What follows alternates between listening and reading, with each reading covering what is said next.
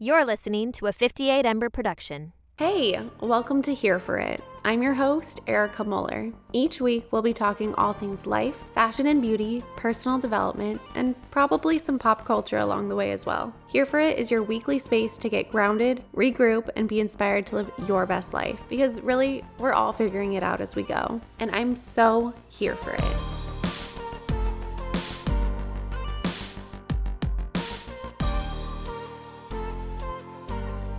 Guys. Welcome back to another episode of Here for It. My name is Erica Muller. For anyone new around here, welcome. I am very happy to have you.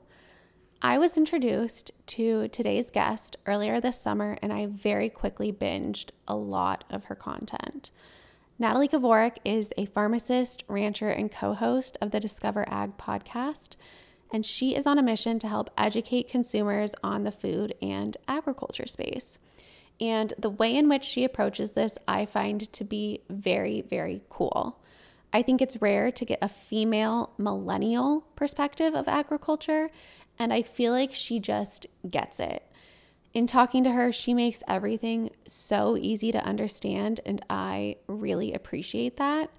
I find it incredibly difficult and honestly impossible to be fully informed on absolutely every area of life. I mean, if you think about it for a second, you have your dentist telling you how to take care of your teeth, and then you go to the dermatologist and they're telling you XYZ about your skin, and this for exercise, and this for nutrition, and this for living a non toxic life. And the list just goes on and on and on. And it can be incredibly overwhelming to think about all the areas we are being told what and how to do and the time and resources it takes to do due diligence about those things.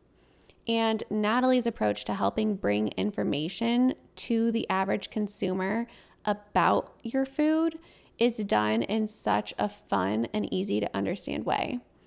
I have a soft spot in my heart for farming and agriculture because I grew up around it. A lot of people I went to high school with have now taken over their family farm. One of the things that Natalie and I touch on in this episode is generational farming and what that looks like, and how we've kind of become more removed from knowing people in agriculture than we used to. I grew up hearing a lot of stories from my mom about visiting her aunts and uncles on their farms and how those farms have now been passed down to the next generation. And frequently, when I talk to someone who has only ever lived in big cities, they find out that I grew up in a really small town and it's almost like they can't even believe it. And as someone who now lives in a big city and has for quite a while, I understand why. So, if you're like me at all, and if you've ever gotten overwhelmed at the grocery store trying to figure out what the best package of chicken or ground beef to buy is, or if you've seen a fear inducing headline around food, you're in luck because Natalie is walking us through all of it. We also talked about ranch life and why she's so content in it, social media, voting with your dollars, and the treatment of animals on farms, cattle ranching, bull sales, and overall connecting consumers with their food. I walked away from this conversation with Natalie feeling incredibly hopeful about our food system. She got rid of a lot of underlying fears I've had that have come about because of misleading headlines. And at the end of the day, all we have is our health. And Natalie is out here advocating for that. So, with that, let's jump into this episode. And here is Natalie. If I'm not mistaken, your Instagram bio used to say where Yellowstone meets Ralph Lauren. It did used to say that. Where did you come up with that? I love that so much.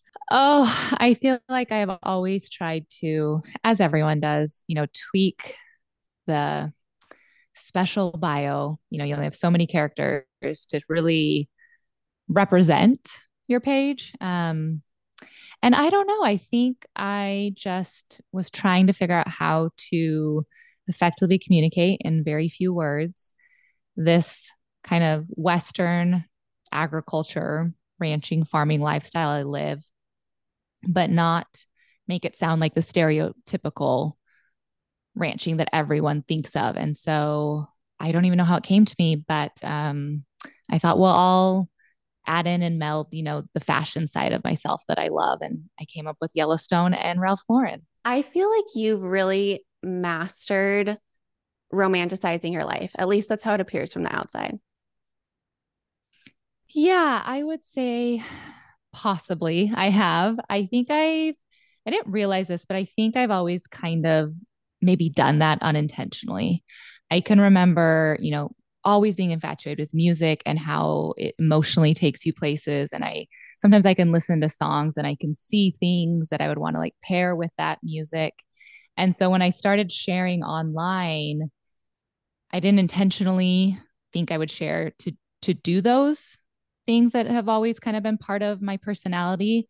But once i was when you go to make create create content it just kind of naturally came out of me. And so i did tend to lead towards that like you said that romanticizing that you know picturesque view um, that i think exists in the western lifestyle just isn't always maybe portrayed or shown when did sharing agriculture specifically on social media kind of become the plan because i scrolled back through your instagram and the way that you used to post was so sweet and so intimate. I felt like I was really getting this inside glimpse into something that was really personal and private. Like they felt like love letters to yourself and to your family.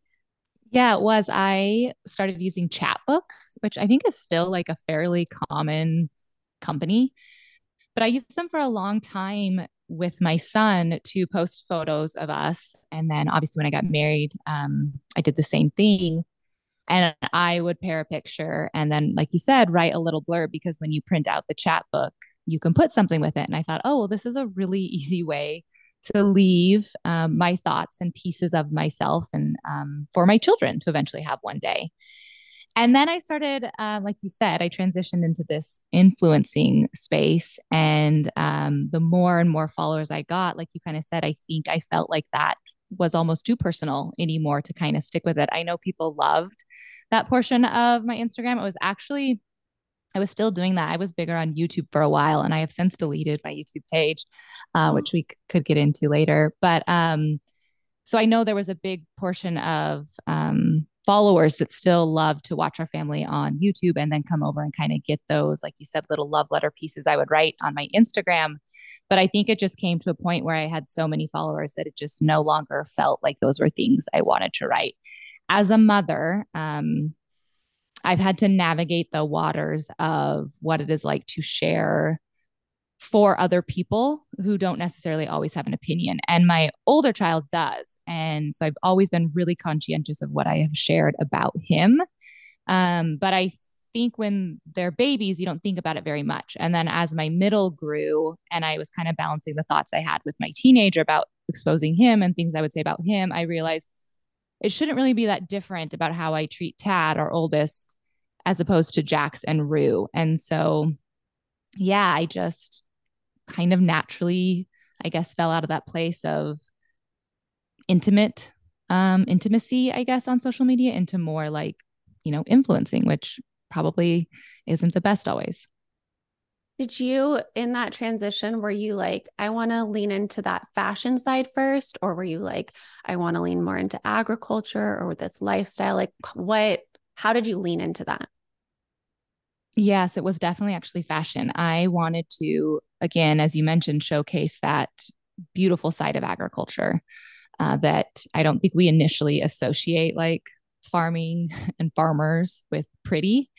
And I've always been drawn to um, fashion and kind of art and expressing yourself through that. And so it was a very natural meld for me because I was sharing before reels were a thing, right? So it was mm-hmm. an entire photo based platform. So it was very natural for me to um, design a whole photo shoot around um, a really beautiful place on our ranch, you know, out at pasture on a horseback, and then try and incorporate some of my fashion. And so I started that way. And then somewhere along the way, when you're raised in agriculture, you don't realize that not everyone is. I mean, I know that sounds so silly, but I grew up in, you know, small town Montana. And so maybe not every single person farmed and ranched, but every single person was much more, you know, associated and familiar with it. And I went to school in Montana and I also went to college in Washington State, which is a pretty ag based school. And I wasn't, I didn't go to college for agriculture. So I don't think I was like trying intently paying attention to like who knew about ag and who didn't because I actually went to mm-hmm. school for pharmacy. So transitioning from like everyone, you know, neighbors, friends, family being in agriculture to kind of ag based schools, but focusing more on, you know, pharmacy, it wasn't honestly until I got online that I was like, oh my gosh, people have never met a farmer or rancher or people don't know, you know, how food is raised. And so when I started growing people based around that like romanticized, you know, Western fashion portrayal, I got questions, um, curiosity around ag, and then I also get a lot of negativity um, and kind of hmm. scrutiny around the industry. And so that's when I kind of unintentionally shifted towards more like education and information about agriculture and less away from I think that creativity space I had. And now I'm kind of actually shifting back out of the education again and trying to find my place with like a more creative space with it. Wait, I'm really curious. How did you decide you wanted to get into pharmaceuticals?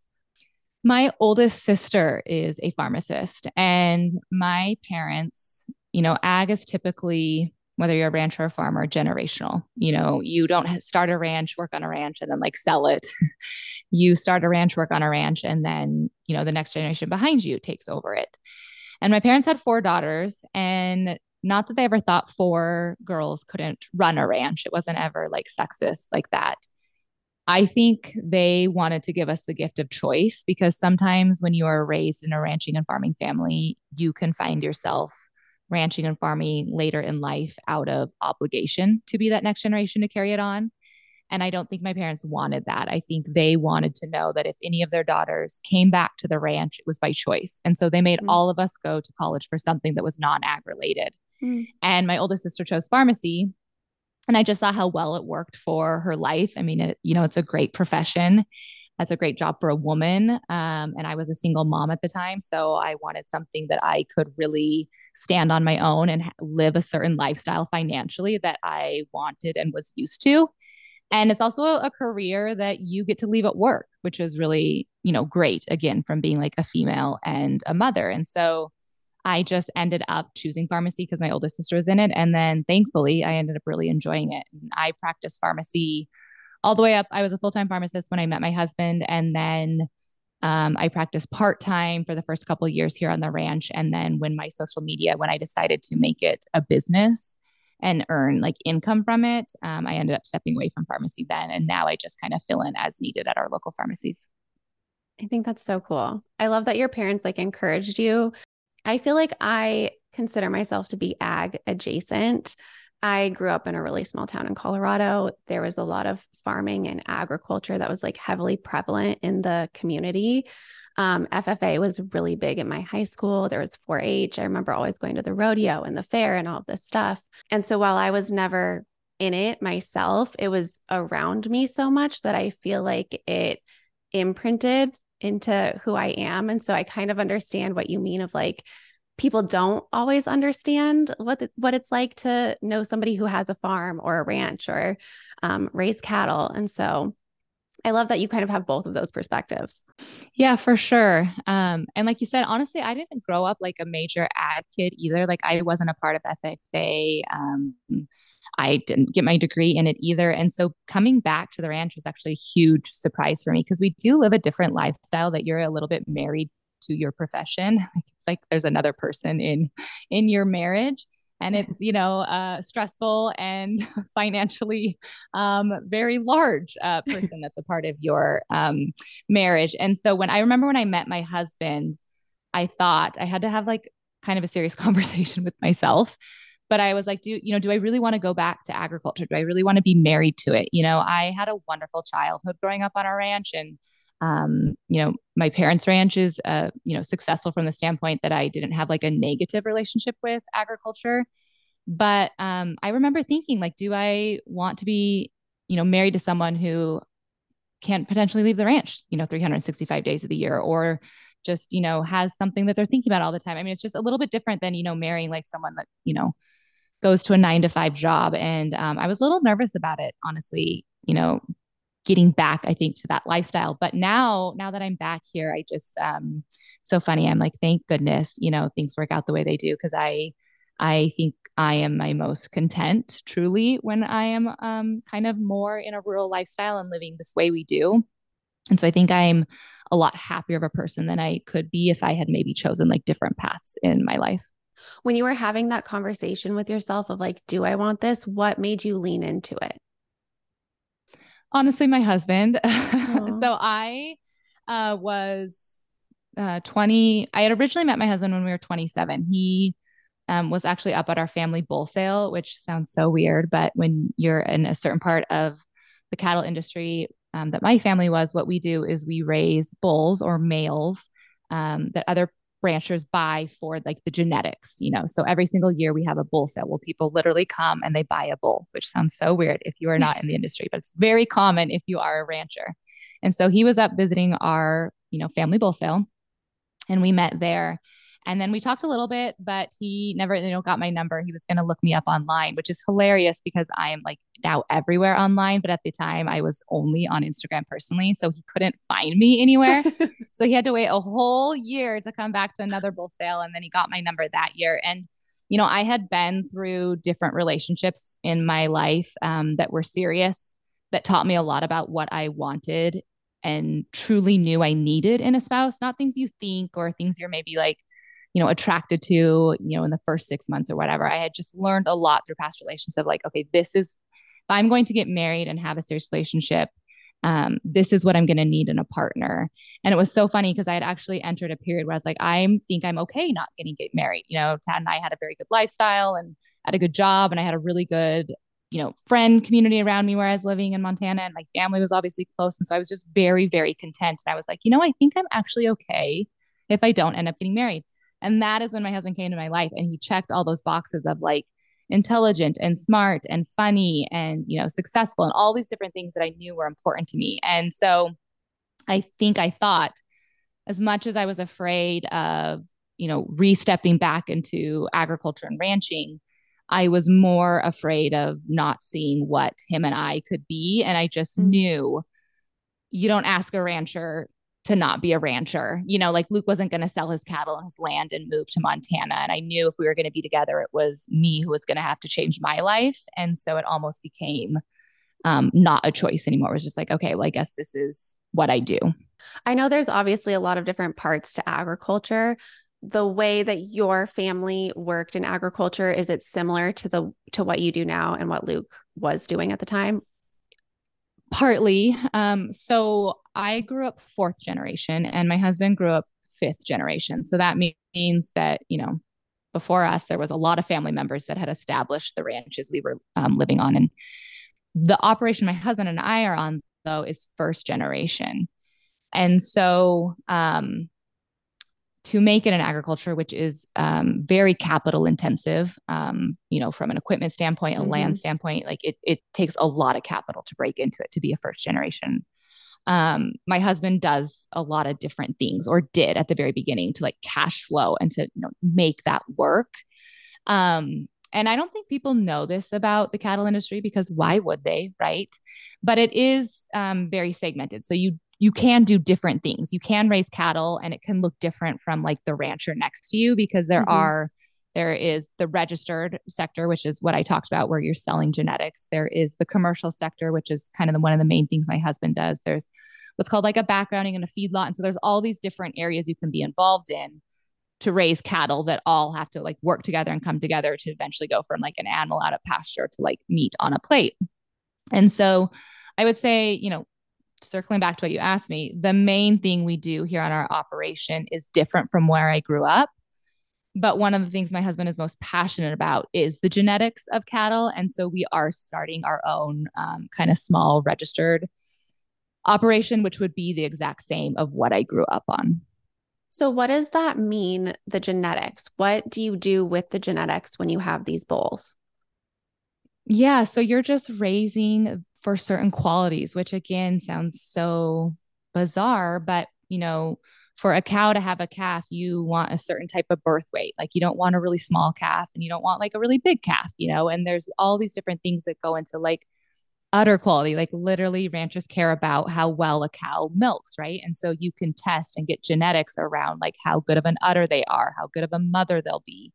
Um, like feet is really important. You know, cattle, you want hooves a certain way. So there's all these, I mean, there's they're called EPDs, and there's all these things you can gather information on cattle to talk about basically how good a cow female will be and how good a male bull will be. And so when you're in the registered business, um, that's what you care about. You care about those genetics and you breed for certain things that you think are important that other people would want to buy and then, you know, genetically insert those traits into their operation. And so it's kind of weird and goofy, but my husband is just obsessed. Like there's literally what are called bull catalogs where you will flip through like hundreds and hundreds of pages of bulls to buy and you'll read about all these EPDs. And I, want to burn them all the moment they come into the house. And my husband just sits down like it's, you know, the latest Playboy. Like he just can't get enough of like reading about these bulls and the information that come with them. And so it is very interesting. And again, I grew up in that. And so I didn't really realize how odd it is. But um,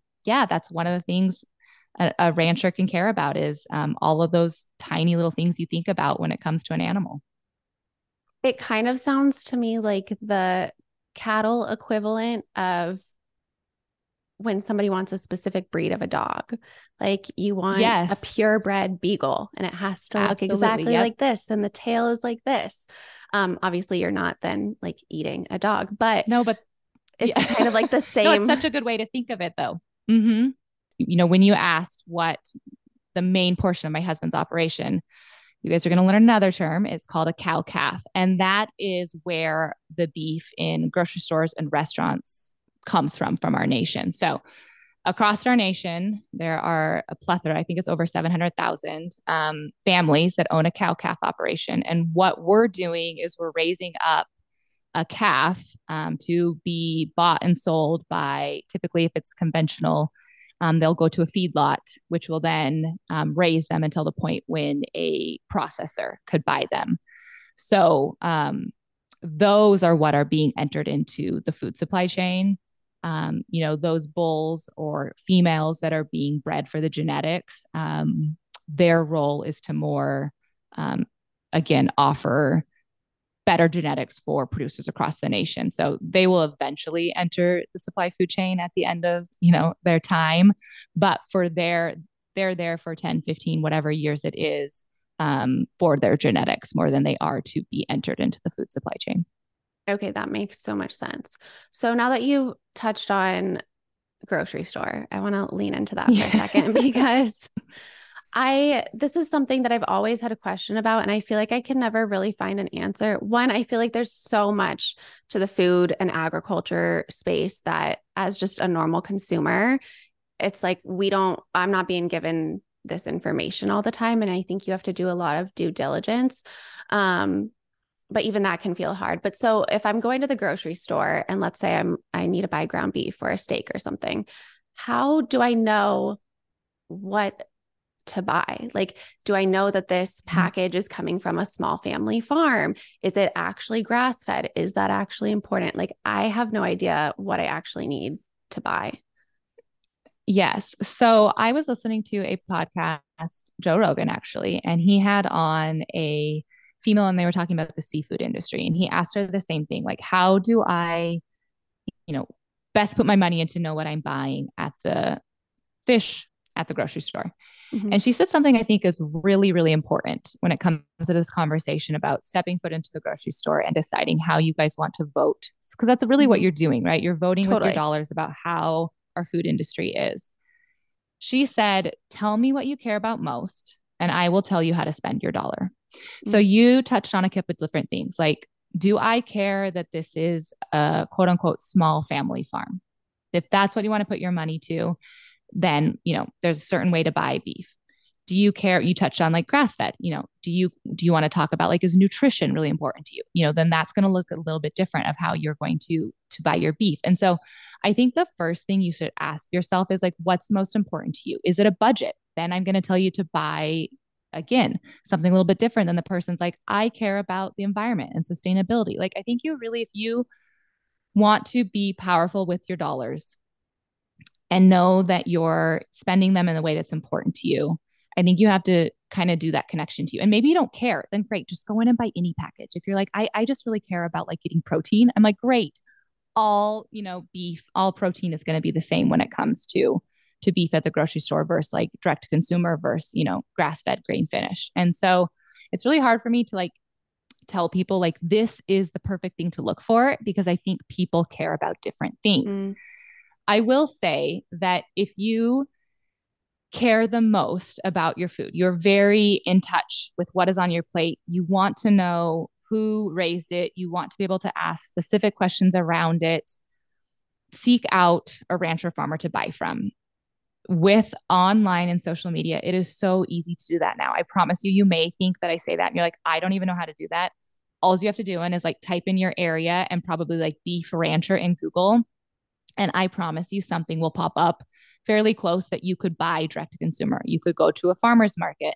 You could literally search online. There's a ton of ranchers that ship nationwide. So you don't even have to find a person in your area anymore. You could order, I mean, if you're in Florida, you could order from, you know, Alabama, like wherever, New York. I'm sure there's someone in New York or a neighboring state. Like you can order from wherever. So if you care the most about your food and you have access to money to spend that way, I say always go direct to consumer because then you can be really reassured that I know who raised it. I get to watch that most of those ranchers and farmers are sharing online now. So you can literally watch them every single day, like what they're doing on their operation. And you can have that intimate connection you want with your food very easily.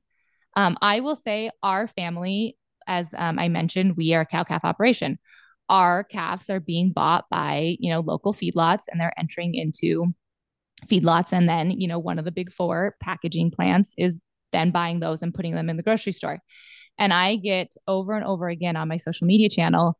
If I knew that all ranchers and farmers cared for their cattle or had a ranch like yours, I would buy from the grocery store. My cattle go to the grocery store. So I don't ever want anyone listening to feel like they can't get good quality meat from the grocery store either. I will say, to make this the longest answer in the world, one of the biggest differences about grocery store beef versus directly from a rancher or farmer, or, you know, maybe like um, a, what's that subscription? Um, oh, like Butcher Box or something?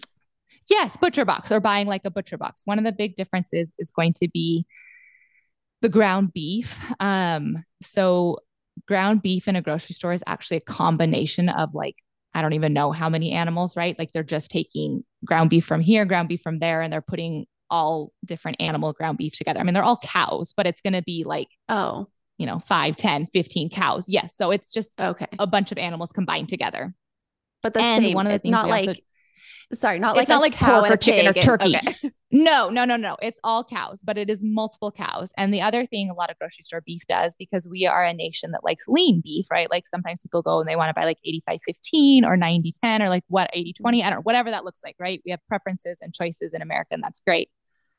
We import a lot of our animals. When people say like we import beef and they get scared about that, we're not importing beef for like steaks and roasts we are importing lean animals to mix into our ground beef to get that lean quality because we just don't have the lean animals. So that is what a grocery store beef is going to be. It's going to be, you know, a few different cows mixed together, probably with imported trimmings from, you know, Mexico or Canada. Canada is like one of our biggest, I would say, probably importers. We work like cattle with them a lot. So you would have maybe a Canada cow, and that's what is getting to be your hamburger. If you order directly from a rancher, it is one cow. It is that cow's, you know, ground beef is nothing's been mixed into it. Like the, I mean, you could probably talk to the butcher t- to see how, if you're asking for it to be really lean, what they're doing to like kind of meld into that or what they're, you know, how that process works at the butcher. But I would say that's one of the huge differences is the ground beef um, because you can get non US beef and it can be a mix of different, um, you know, numbers of cows versus where you would never get that direct to consumer. Is that bad to have multiple I, cows in one package? You know, I don't think so. I toured a Cargill plant here in Nebraska. Um, and obviously they're like taking tours through. So, yeah, you know, you can understand that with a grain of salt. Um, But I was really impressed with the cleanliness, the quality of that packing plant. Um, and I do think that's one thing that comes with scale, right? Like a lot of times we're afraid of big, but big does good well, right? They do efficiency well, they do cleanliness well, they have policies in place, they have different things that maybe your mom pop short, you know, store down the road doesn't have USDA, FDA coming to regulate them like a large, you know, processing plant would. And so I know we can be afraid of big, but sometimes big does things well. And so mm-hmm. I don't necessarily think, again, you have to be afraid of grocery store and that mix. I just think it matters what you care about, you know? Mm-hmm. Um, it's it's the kind of the same thing with grain finished versus grass finished. I mean, I have always grown up on fat cattle that were finished um, with corn at the end of their life. So something that not a lot of people know is that um, a grass finished cow will eat grass its entire life. And then when you think of like a grocery store beef or a conventional or grain finished, like whatever people call it, corn fed, that doesn't mean they got that the entire life. Actually, for two thirds of their life, all they got was milk and grass from their mama, just as a grass finished cow would. It's really those last few months in the feedlot that they got a different diet. Um, and I've always personally grown up on that. I don't have a fear around corn finished cattle, conventional cattle. Um, and some people do. Some people want to have grass finished their entire life. So again, it really matters like what you care about most and how you want to put the dollars that you have that are expendable towards food um, to them. I will say, like, if you go to the grocery store, don't pay for like all natural beef. Like, that's a, not even a regulated claim. Anyone could just put all natural on there. It doesn't matter. Like, any of those claims that are like, you kind of said earlier, like small family farm, independent farms, like none of those are regulated by the USDA. I don't even know what they mean. They're basically just to convince you guys that, like, paint a picture in your head that, like, this is, you know, makes you feel good and wholesome, mm-hmm. right? The labels you could pay attention to are organic, that is, you know, federally regulated. Um, the grass finished is federally regulated, so you could look into that label if you want. Um, all animals go through a antibiotic withdrawal. Um, it's 30 days at the processing plant, and then they have to be tested before they leave, so there's no traces that show up. If there are traces of antibiotics, they get pulled. Um, and honestly, if you're a feedlot that has multiple pulls, like a feedlot kept putting in cattle that had antibiotic residue over and over again, they go on a blacklist and processing plants won't buy from that feedlot anymore. So there's a lot of checks and balances to make sure that like antibiotics don't end up in there. So some of those labels, I just I wouldn't pay for a label at the grocery store. I would pay for direct to consumer beef. You know, that's where I put my money instead of like looking for a certain label and paying $2 more because it said all natural beef. Like that's not going to do anything at the end of the day. It's the same beef in the package next to it that was $2 cheaper. Thank you for explaining that. I feel like it's just so confusing as a consumer to be like, it's I so don't confusing. know what I'm actually buying. My husband hates chicken. It's like his favorite food. And so I never buy chicken. And I went into the grocery store a couple months ago. I was actually down at a Whole Foods in Omaha. And so I was like, oh, well, this will be a good plate. Like, I'll go in and get some chicken here, you know? And I was so overwhelmed. And I'm in like agriculture, you know, but I was like, I don't know what any of these labels are. And I was, I got so overwhelmed. And then I realized if I didn't, wasn't involved in agriculture like I was, my overwhelm would have turned to fear really quickly. And luckily, I didn't move into fear because, like I said, I have that connection with the industry that I kind of understand how some things are going and I understand like marketing and greenwashing that I was able to kind of just stay in overwhelm and then like sort my way through the label that I wanted and the, the package that I wanted. But it really made me realize how quickly a consumer that is really removed from food can go from overwhelmed to fear.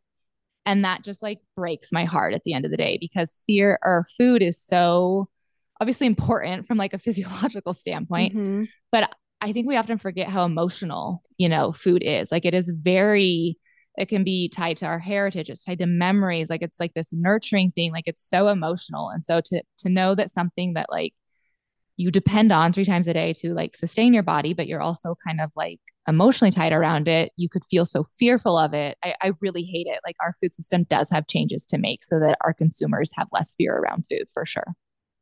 I actually really love that you bring this up because I can relate to this on a pretty deep level. I was vegan for a number of years and it ultimately just wasn't really working for me nutrition wise. And so I had to start eating meat again. And the reason I had gone vegan in the first place was because I had gotten myself very worked up over the treatment of animals and things that I was seeing. And I I had this like immense guilt about eating an animal when I when I came back to it. And so I was like I have to do this for my health. This is a priority, but if I'm going to do it, I want to make sure that I'm, you know, buying the chicken that was had the best life or the cow, you know, and it's like the best organic that I could. Um but you go to the grocery store and I was just like I don't know, that's the most expensive. I'm assuming it had the best mm-hmm. life. And it's like you don't know and it took me a really long time to get over that and now I don't have that anymore. Um and this was years ago, but it is very real because I feel like the messaging that is out there very often is these chickens are treated like shit and now you're mm-hmm. eating them and that's in your body and you just like but i look at all the packages like you were saying and i'm like but i don't know i don't know mm-hmm. yeah food labeling um, my co-host for our podcast discover ag we're actually speaking on south by southwest about this because i think there is a huge problem with food labeling in our nation and it started out as like with really good intents like you said like how do we tell a consumer that isn't on the ranch or farm give them the information they need oh a label that makes sense but we have so far gone from that. We I mean, we're starting to label things for things that aren't in there, you know, right? Like yeah. non GMO is literally on everything, and there's only like a handful of GMO things. But it's like, well, if I don't see the non GMO, then I assume it's GMO. And if I don't see no antibiotics, then I assume antibiotics. And it's just really gotten to this terrible place. And I don't have the answer for it, but I think a lot of work needs to be done around labeling. And like you said, um, I will say it's very PR-ish. I know it's, it's going to come out very PR-ish, but farmers and ranchers really do care about their animals. Like if animal welfare is of concern to you, um, I'm not saying there's not bad apples in our industry. I mean, there's bad apples in every single industry, right? But from both a business standpoint and a personal standpoint, it is in our best efforts as a rancher to really care about our animal. Going back to the beef industry, one thing that's different about us is like pork and chicken are what's called vertically integrated. And so that means like Tyson, we'll just use Tyson because it's very common. Everyone can associate that. Tyson owns chicken from the very beginning, the egg, all the way to the very end, the plant. Like it is owned by Tyson and Tyson alone. And vertically integration in those industries, pork and chicken, is very, very common. Vertical integration in the beef industry does not work. I don't think we'll ever get there. So, like a Cargill or a JBS, I don't know, I'm trying to think of like a, a major beef packing plant that you guys would know. Those are two big ones, but they don't own the calf at the beginning, right? My husband and I do.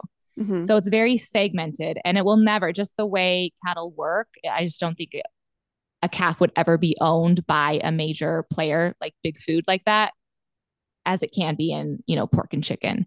And so my husband and I, in order to literally make money, we have to have a good calf, right? Like feedlots mm-hmm. aren't going to buy a shitty calf, you know? Like that is how we make our dollars, saying like we have a really well raised, healthy animal. Like a feedlot can recognize an unhealthy animal. And They're not going to want to buy that because then they the feedlot has to sell theirs to the packing plant. So they can't have a shitty product either, which like it's hard to call an animal a product, but at the end of the day, that's what it is, right? So you have to think about how can I have the very, very best animal to be bought by the next stage of the the beef industry, right? So financially, my husband and I, we need a really healthy, well-raised calf in order to make the dollar meat at the end of the day. And then on top of that, why would I want to spend, you know, I'm on our ranch 365 days, not all the time. I mean, we travel quite a bit, but you have to feed your animals, you know, every single day. Like I said, you're very tied to this lifestyle. So it's like, why would I invest all this time, this energy, this stress, this money and not take care of my animal, you know, mm-hmm. from a mm-hmm. personal standpoint? It's like we, a lot of farmers and ranchers choose to be farmers and ranchers because they do love animals. They do love the outside. And so I think you have this medley of like, I want to be successful from a financial standpoint, and I want to be, you know, living this lifestyle where I get to spend my time around animals and outside. And at the end of that, I think comes out like a good rancher who has good animal welfare. Um, and so some of those documentaries and some of those information that comes out we have to, I think, remember that there's usually an agenda behind them. And it usually does come from people that want or organizations that want animal agriculture to not exist anymore. So they're going to find the worst video they can, even if it's an outlier. They're going to interview the one person that can say something, even if that's the one person they could find. You know, I mean, those are crafted very intentionally. I hate that they can even be called like documentaries on Netflix because they're not documentaries, they're films, right? They are films that were created for an agenda. And so I know it's really hard to put that trust in our food system because again, you're like, this is very personal to me. My nutrition is very personal to me. You know, what I'm eating is very personal to me. And I would have an issue with that, right? Like putting something so personal into the hands of people I don't even get to see or know. Um, but I promise you that the majority of ranchers across the US are doing good things on their operations to have a good calf, you know, to, to create um, really good animal welfare practices on their ranch. I think that's really good to know because, like you mentioned, these documentaries come out, and you, as a consumer, it's very easy to be like, oh, somebody's putting out this information to help. Like, I think we mm-hmm. all just kind of have this quality where it's like we we want to see the best in people. So we assume that they're putting out information for the goodness of all and not realizing what you mentioned earlier you're voting with your dollars. So if they you know mm-hmm. what is the agenda behind it? Well and you don't have anything to compare it to either right? So you watch those films and you don't have anything to say like well that's not how it was on like the ranch i visited last week or you know the right. farm i saw two months ago. You know like you have nothing to fact check that against um when you watch those documentaries. And so i remember feeling that way when i watched seaspiracy. Mm-hmm. i was like wait am i like should i not be eating fish? Like how does this work? And then i had to like do my own work. And like again i i knew it was coming from the creators of cowspiracy and i knew how much bullshit was in that film that i was able to be like okay i can probably guess that a large large percentage of this isn't even fact based but like again that's because i had that knowledge base to come from and when you're so removed it's like it's just so unfair um that misinformation like that can affect um, people's lives um, three times a day potentially for you know the rest of their life. So you have a podcast called discover ag that you host with Tara Vander Dussen what made you want to start that podcast yeah, it's so funny because I had actually been asked to like start podcasts before and I was like, "What? No, like I wouldn't have anything to say." and now you like can't shut me up on my podcast. but um you know, I heard this uh line once. I was listening to Mike Rowe. He's kind of one of my favorite people. Mm-hmm. And he said that the soundbite has become the enemy of conversation. And I thought that is so powerful in today's society, um, I mean, I obviously love social media, and I think there is an infinite amount of pros to how you know technologically advanced we are in society today. But one of the downfalls is we have started to take a headline as the article, and we have started to take a reel or what is said in seven seconds as facts and information, right? Like everything has been condensed to a little bit of information that has become the entire source. And it really started to frustrate me when I saw that happening to food. Again, going back to how I know people are feeling in the grocery store and then seeing an article come out in New York Times talking about things in production agriculture that was written, you know, for better or worse by someone who lives in Upper East Side New York and has maybe never set foot on a farm or ranch and maybe didn't even interview. Like a lot of times you don't even see farmers or ranchers being interviewed in those articles. Um, I just got really frustrated and I thought, gosh, how do we get so that farmers and ranchers, their voices are heard on these opinions about farming and ranching and food, whether it's for better or worse, whether it's to, you know, agree with the article and say like yeah this this happened and this was really bad within the food and ag industry. And this is why and this is what we need to change or whether it's like debunking it and saying that's not even factual. Like this is the truth behind it and this is what this really means and kind of explaining it more. And so my my podcast co-host and i had the idea to create this podcast and do just that. Like we you know heard the toast, right? They're talking about articles, you know, the latest news and celebrity gossip, like all the headlines, and then they break them down. And we thought, why can't we do that with food? Like, why can't we just take a headline that's out there, a soundbite or reel, something that's going on, and break it down and give the news? And so that's what we do. We um we take the top three, you know, trending, whatever was kind of the biggest thing in the news that week, regarding around food and farming and then we kind of break it down and give you know our millennial female farming twist to it right? Because we want to use our expertise of our background but we don't want it to be boring and we don't want it to feel aggish and so we really try and keep that like part of us like you said that like fashion fun female um kind of part of us that you would look at us and not even know we're farmers and ranchers um, so that we can kind of have that beautiful meld of like information and entertainment together why do you think there's so much misinformation or misconception about the agriculture industry?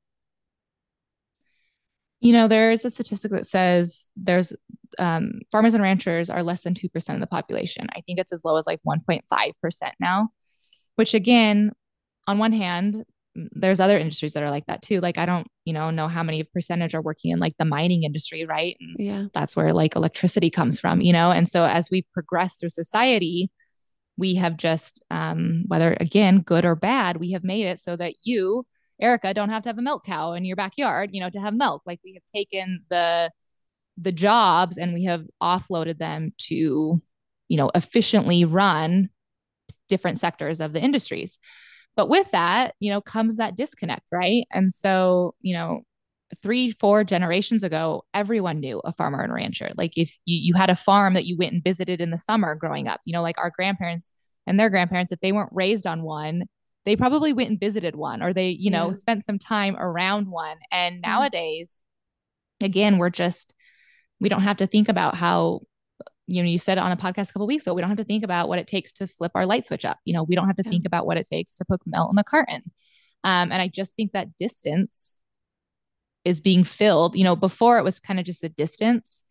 And now I think that gap, that distance is being filled with like misinformation, fear, all of this kind of like negativity um, instead of like stuff that could honestly like bridge the gap. I think we're getting things in there that are just making it like feel like food is further and further away from us. But I actually, um, you know, I'm actually hopeful. I think there are people that think that if you think of a graph and like a 45 degree angle, I think there are people that think we're just going to get further and further away from our food. So now what they say you're three generations removed from food. And pretty soon you'll be like four generations removed from food and then you know five generations and we're just going to keep getting further and further and further. And i actually think that our society is going to be a bell-shaped curve. Mm-hmm. and right now we are truly at the peak of being the most disconnected from our food we've ever been. I think going back to covid it changed so many people's lives about like oh wait this is like the first time i have stepped foot in a grocery store and stuff has been out or this is the first time they're telling me that there's like a shortage or i need to pay attention to this. And it's like the first time we had to like rethink about food again in a long time you know it kind of just became this like mindless thing we did and i think we're coming off of that that time wanting to be more reconnected, which is really, really cool um, from both points, right? Like it's really, really cool for the farmer and rancher to be like, people are interested in us again. Like, hey, we exist. This is so cool. You want to know what we're doing? And I think it's really cool for the shopper to feel more informed and like have purchasing power and just feel like almost empowered when they're in the grocery store again, like to be reconnected and have a knowledge base and an understanding. And I think we're coming off of generations that want to be connected to their food. And so I'm hopeful that that will just carry down to like the next generation after them and the next generation after that. I mean, there's people that are like you know homesteading and hobby farming and getting a milk mm-hmm. cow and they're like just getting reconnected and i don't see us coming back from this connection point we're at now to be dis- more even more disconnected and so i think we're going to get back to a place where like food and agriculture is like reintegrated a little bit more back into society. Yeah i hope so. I see that too and i can i can understand that for sure. So ag wasn't the dream for you originally? No. do you feel like it's no. the dream now?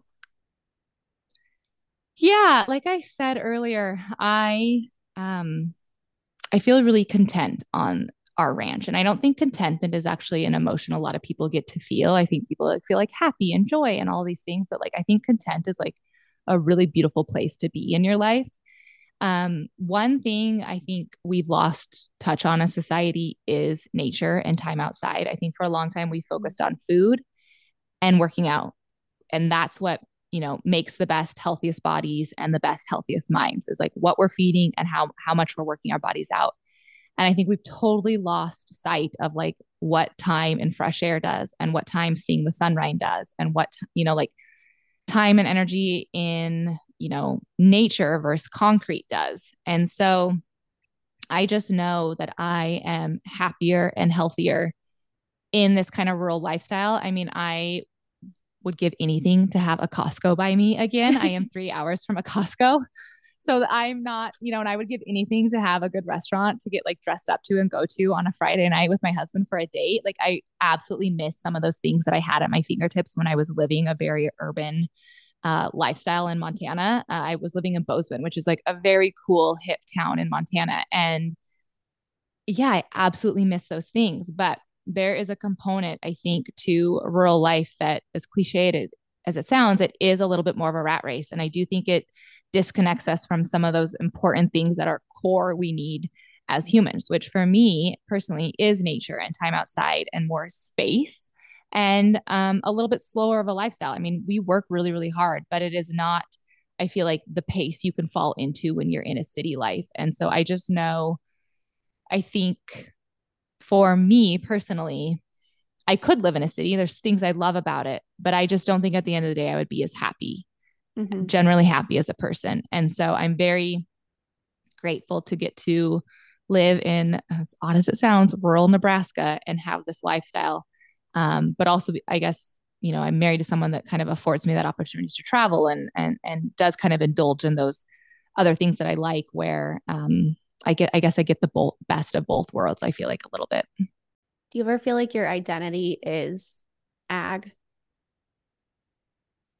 Yeah, and I think it's easy to fall into that. I think there's actually a spectrum of ranchers and farmers that ag is truly their identity almost to a default where you're like you don't you could leave the ranch or farm like you yeah. you could do certain things where maybe this lifestyle isn't so all consuming and it's everything you know that you live and breathe by um and so i think you have to be careful while you where you fall on that scale of like how much time and energy do i invest into this operation? Because again i mean we have three boys and so our hope is that maybe one boy will want to take this ranch over you know when my husband and i don't want to anymore. And so it is like you are you are building something very important. And so I think that's another thing. It's like easy to get sucked up into like working all the time or trying to improve all the time or thinking about it all the time because there is that meaning behind like, well, the next generation is going to care for this. Like, why would we not give it our like absolute best every single day while we can, you know? Mm-hmm. But to what extent? You know, there are dairy farmers that have literally never left their dairy farm because they have to milk two times a day, you know? And yeah. it's like, how much of yourself do you sell and give um, into at what at the end of the day is truly just land and animals, right? You know, yeah. it's just like hard to detach that meaning when the land and all animals could also mean like the next generation's um, job and what they're doing. And then, you know, my great grandkids, my great great great grandkids could literally be living on the same land, caring for the same animals, you know, or generations later, like genetics of the animals that my husband and I cared for. So it's like this hmm. I don't know, it's this weird place to like not lose yourself into it and maintain identities outside of it, but to also like understand that it's like really, really important at the end of the day, too. Yeah. Do you feel like it's hard to be a woman in this space? Yeah, this would vary on who you ask because I do, I mean, going back to less agriculture is less than 2% of the population, right? Yeah. And then within that, females are right around, I think, like 35% of what make up the agriculture industry. So we're looking at 35% of 2%. Um, so it's, it's, pretty small, right? Um, mm-hmm. So it's definitely a minority.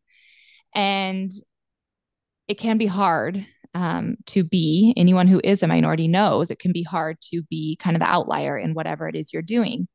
Um, I have always had very supportive um, and encouraging males in my life. Um, my grandpa, my dad, and now my husband have all been very supportive of females being very involved in the operations. And I didn't go to school for ag, so I wasn't like a female student, you know, a female intern. Like I didn't was never put in those situations where I could have maybe had discrepancy against me or you know, I mean, I've been a female in an all male room now for agriculture, but I feel like that's a little bit different. You know, I'm a 36 year old woman. I feel like I can handle my own a little bit more than I could have maybe being the 21 year old female in the room yeah. of all males. Sure. And so I never was really exposed to some of those, but I know there are women in our industry who have been. And so I always hate to be like, no, it's been like rainbows and butterflies and sunshine for me and absolutely no discrepancy. And I don't know what women are bitching about, you know, because I recognize that there are women in agriculture that have had a really hard time being like, No, no, I'm the I'm the sole operator here. Actually, my husband works off the farm and ranch. You know, I mean, there'll be like seed sales that come. They're like, let me talk to your husband. And the wife will be like, I, I plant, I make the decision. You know, it's like there's still some of that stereotype where they're like, let me talk to the man on the farm mm-hmm. and ranch. And I know there are women who have to battle that every day. I personally don't. Natalie, thank you so much. Yeah, of course. Thank you for giving us like a glimpse into your life in this space. I have 9,000 more questions for you, but we can like chat later. Um, but please let everybody know where they can find you and anything else you want to share. Yes. So if you're listening to this, you are probably a podcast person. So if you're interested in our podcast, Discover Ag, you can find it on all the podcast platforms. And like I said earlier, we are uh, every Thursday podcast, and we basically take any headline you could see and think what does that mean about food and farming? And we talk about it on our podcast. And then my social channels um, are um, Instagram and Twitter are kind of my two main ones. I'm also on LinkedIn, um, and it's just under my name, Natalie Kovarik. And so you can find me there. Thank you so much. Yeah, it was a blast. Thank you.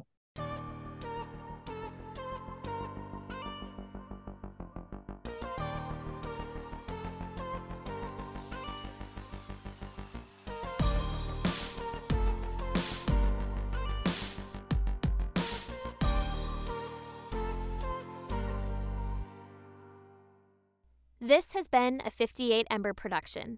For more shows, please visit the 58 Ember channel, 58ember.com, or find us at 58 Ember Media on socials.